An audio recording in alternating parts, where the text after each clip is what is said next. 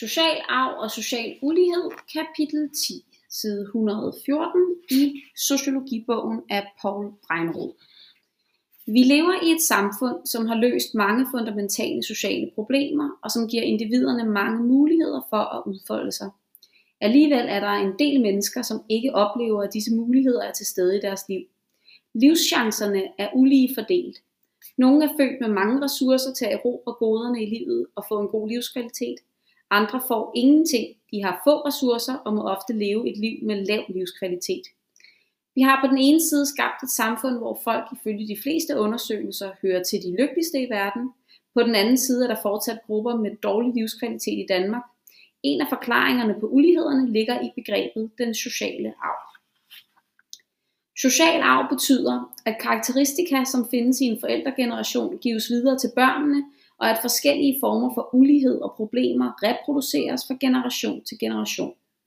Man taler mest om negativ social arv, men sådan noget som uddannelse arves både i den gode og den dårlige ende. Social arv er ikke noget helt veldefineret begreb.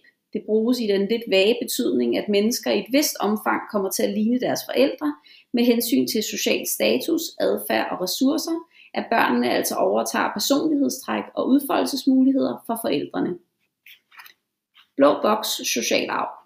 Socialforskningsinstituttet definerer social arv som de påvirkninger på adfærd, viden, holdninger, livsværdier og handlekompetencer, der kan føres tilbage til opvækstfamilien og socialt og subkulturelt opvækstmiljø i lidt bredere forstand.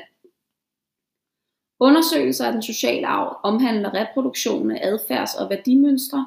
Reproduktion indeholder både sociale og psykologiske mønstre, det er ikke helt klart, om det er en proces, der går fra forældre til børn, eller om det er noget, der om det er noget, der arves i et større miljø, f.eks. den sociale gruppe eller klasse, man er medlem af. Begrebet forstår ikke reproduktionen som en automatisk videreførelse, men ser den sociale arv som en række dynamiske processer med individet som aktivt handlende. Social arv og uddannelse et af de områder, der er mest undersøgt i forhold til social arv, er betydningen af forældres uddannelsesbaggrund i forhold til børnenes uddannelse. De unge, som ikke starter på en ungdomsuddannelse efter grundskolen, har relativt ofte forældre uden uddannelse og med en lav indkomst. Til gengæld viser det sig, at når de først er begyndt på en ungdomsuddannelse, spiller forældrebaggrunden ikke så stor en rolle for, om de fuldfører eller falder fra. En større risikofaktor end forældrebaggrunden er, om de klarede sig godt i de boglige fag i folkeskolen. Hvilken type af ungdomsuddannelse de unge får, er i høj grad påvirket af forældrenes uddannelsesniveau. Unge fra de familier, hvor forældrene har en videregående uddannelse, vælger i højere grad en gymnasiel uddannelse og har dermed større sandsynlighed for at få en længere uddannelse bagefter. Den gruppe, som ikke får en ungdomsuddannelse, kaldes restgruppen. Den var i 2005 på 17% og er faldet de sidste 30 år i, og er faldet de sidste 30 år i takt med det generelt stigende uddannelsesniveau. To tredjedel af denne gruppe består af unge, som har afbrudt en ungdomsuddannelse.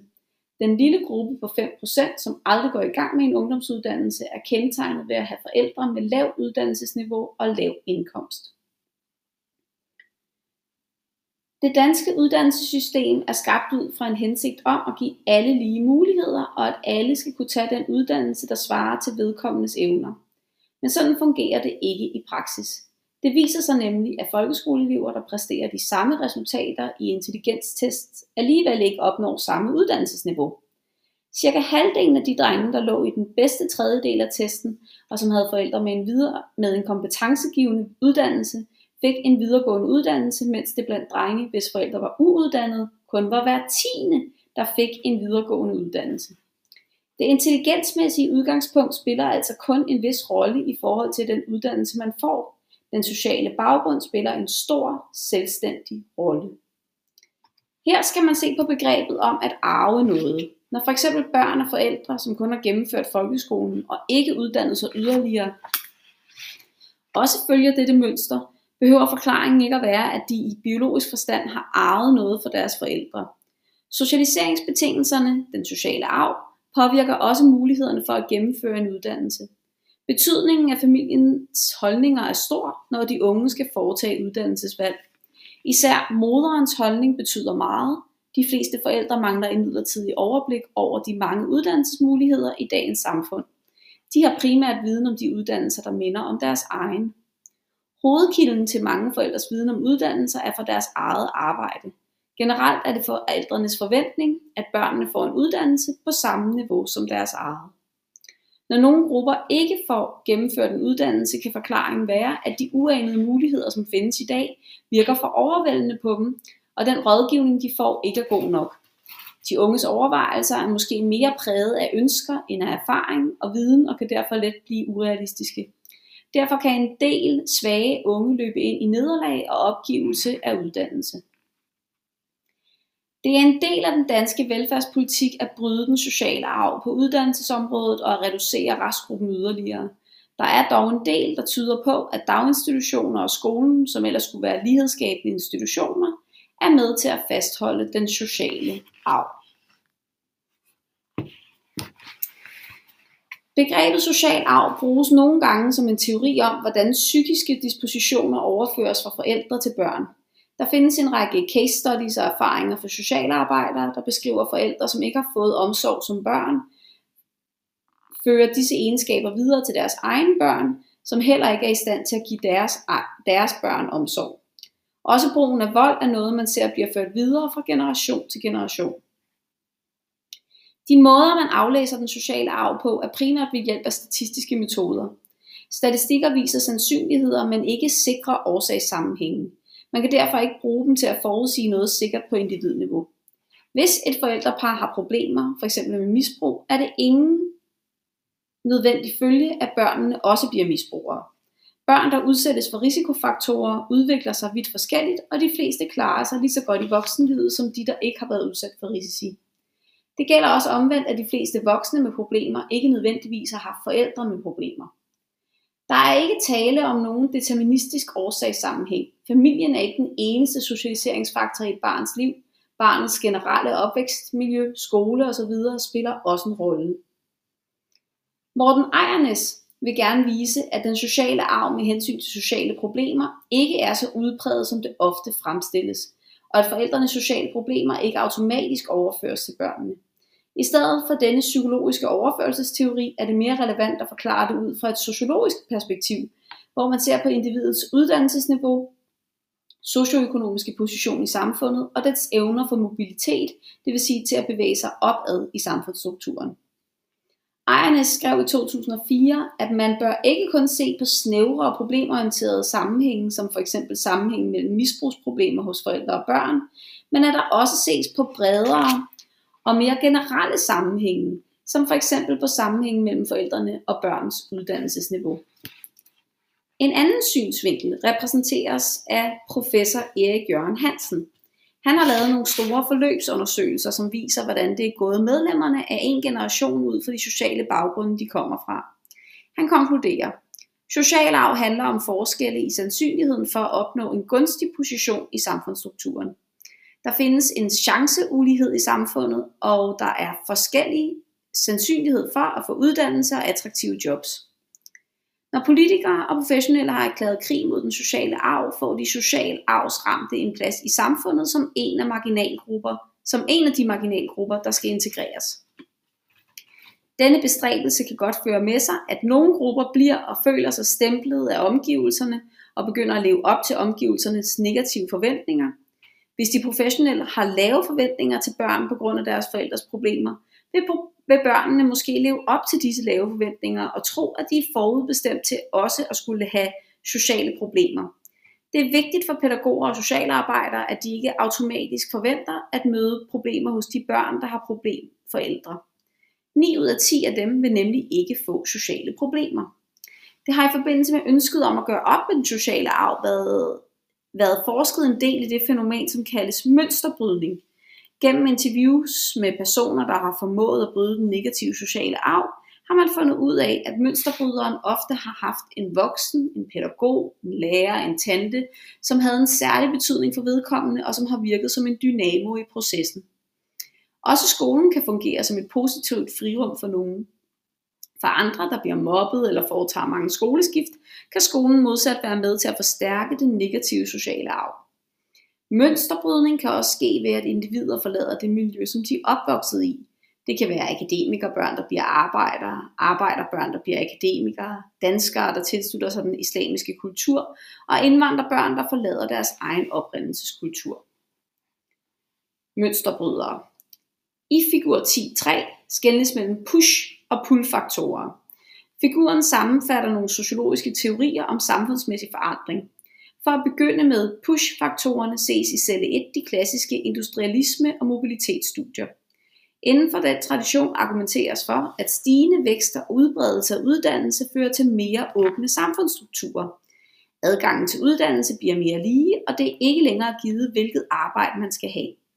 Teknologiske fremskridt og det deraf afledte behov for højt uddannet og kvalificeret arbejdskraft smitter af på samfundets sociale strukturer og virker udjævnende på den sociale ulighed. Andre teoretikere mener, at betydningen af uddannelse og erhvervsplacering og dermed sociale klassetilhørsforhold er under nedbrydning, og at samfundsmæssig differentiering nu handler mere om kulturelle, etniske og livsstilsmæssige skillelinjer. Anthony Giddens og Ulrik Bæk skriver begge om en særlig form for radikal modernisering af samfundet.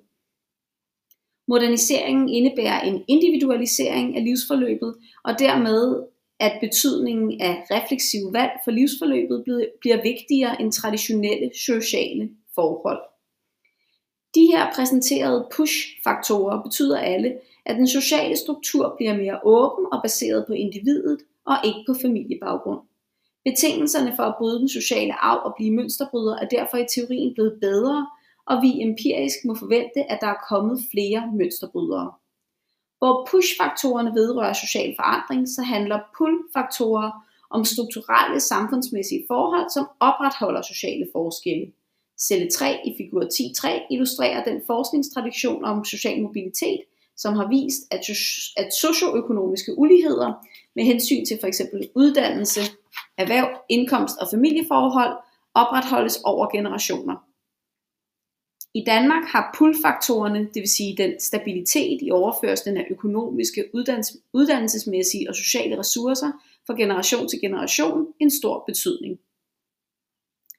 Andre teoretikere, som f.eks. Pierre Bourdieu, påpeger, at stabiliteten i den sociale mobilitet ikke kun viser sig i fordelingen af ressourcer, men for eksempel i livsstil. At komme fra en økonomisk velstillet baggrund betyder ofte også, at man har kendskab til god smag og evnen til at se, hvordan man skal opføre sig i en given situation. I undersøgelser inspireret af Bourdieu's metoder har man fundet, at unge fra arbejderhjem, som fik en universitetsuddannelse, oplevede problemer med at forstå den akademiske jargon og de underforståede selvfølgeligheder i studiemiljøet.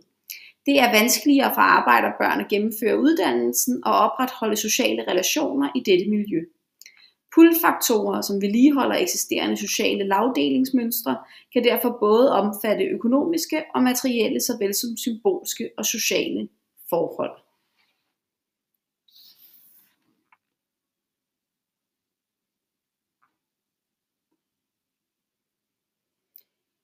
Den sociale arv er et problem i samfundet, men muligvis ikke så stort et problem, som nogen gerne vil gøre det til. Det er et lidt uklart begreb, som mange taler om, uden at præcis at vide, hvordan det fungerer.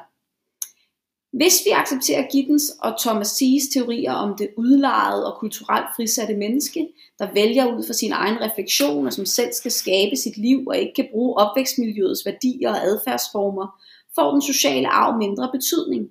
Teorierne hævder generelt, at vi må forvente, at den sociale arv bliver mindre betydningsfuld, således at der bliver større spillerum for den enkelte til at vælge uden hensyn til sit opvækstmiljø. Men der er ikke enighed om den konklusion. En teoretiker, der ofte nævnes i forbindelse med begrebet om den sociale arv, er den franske sociolog Pierre Bourdieu. Han er ikke så sikker på, at det er det frie valg, der dominerer menneskene i samfundet, men snarere, at vores valg er afhængige af de sociale omstændigheder og praksiser, vi har været igennem. Bourdieu's studier viser, at et, at et hvert miljø producerer det, han kalder en bestemt habitus. Habitus er kropsliggjorte vaner, det vil sige handlingsmønstre, som vi ikke tænker over. Habitus er dermed et system af varige mønstre og dispositioner, men studierne viser også, at selvom habitus er foranderlig, kræver det både tid og anstrengelser at ændre den. I de tilfælde, hvor et individ forsøger at bryde den sociale arv, vil det ifølge Bourdieu foregå i tre faser. Bevidst refleksion, der ofte medfører afstandstagen til forældrenes måder at leve på, ønsket om at flytte væk, og tre, en orientering mod nye mål og værdier, f.eks. begyndelse på uddannelse, skift af social netværk.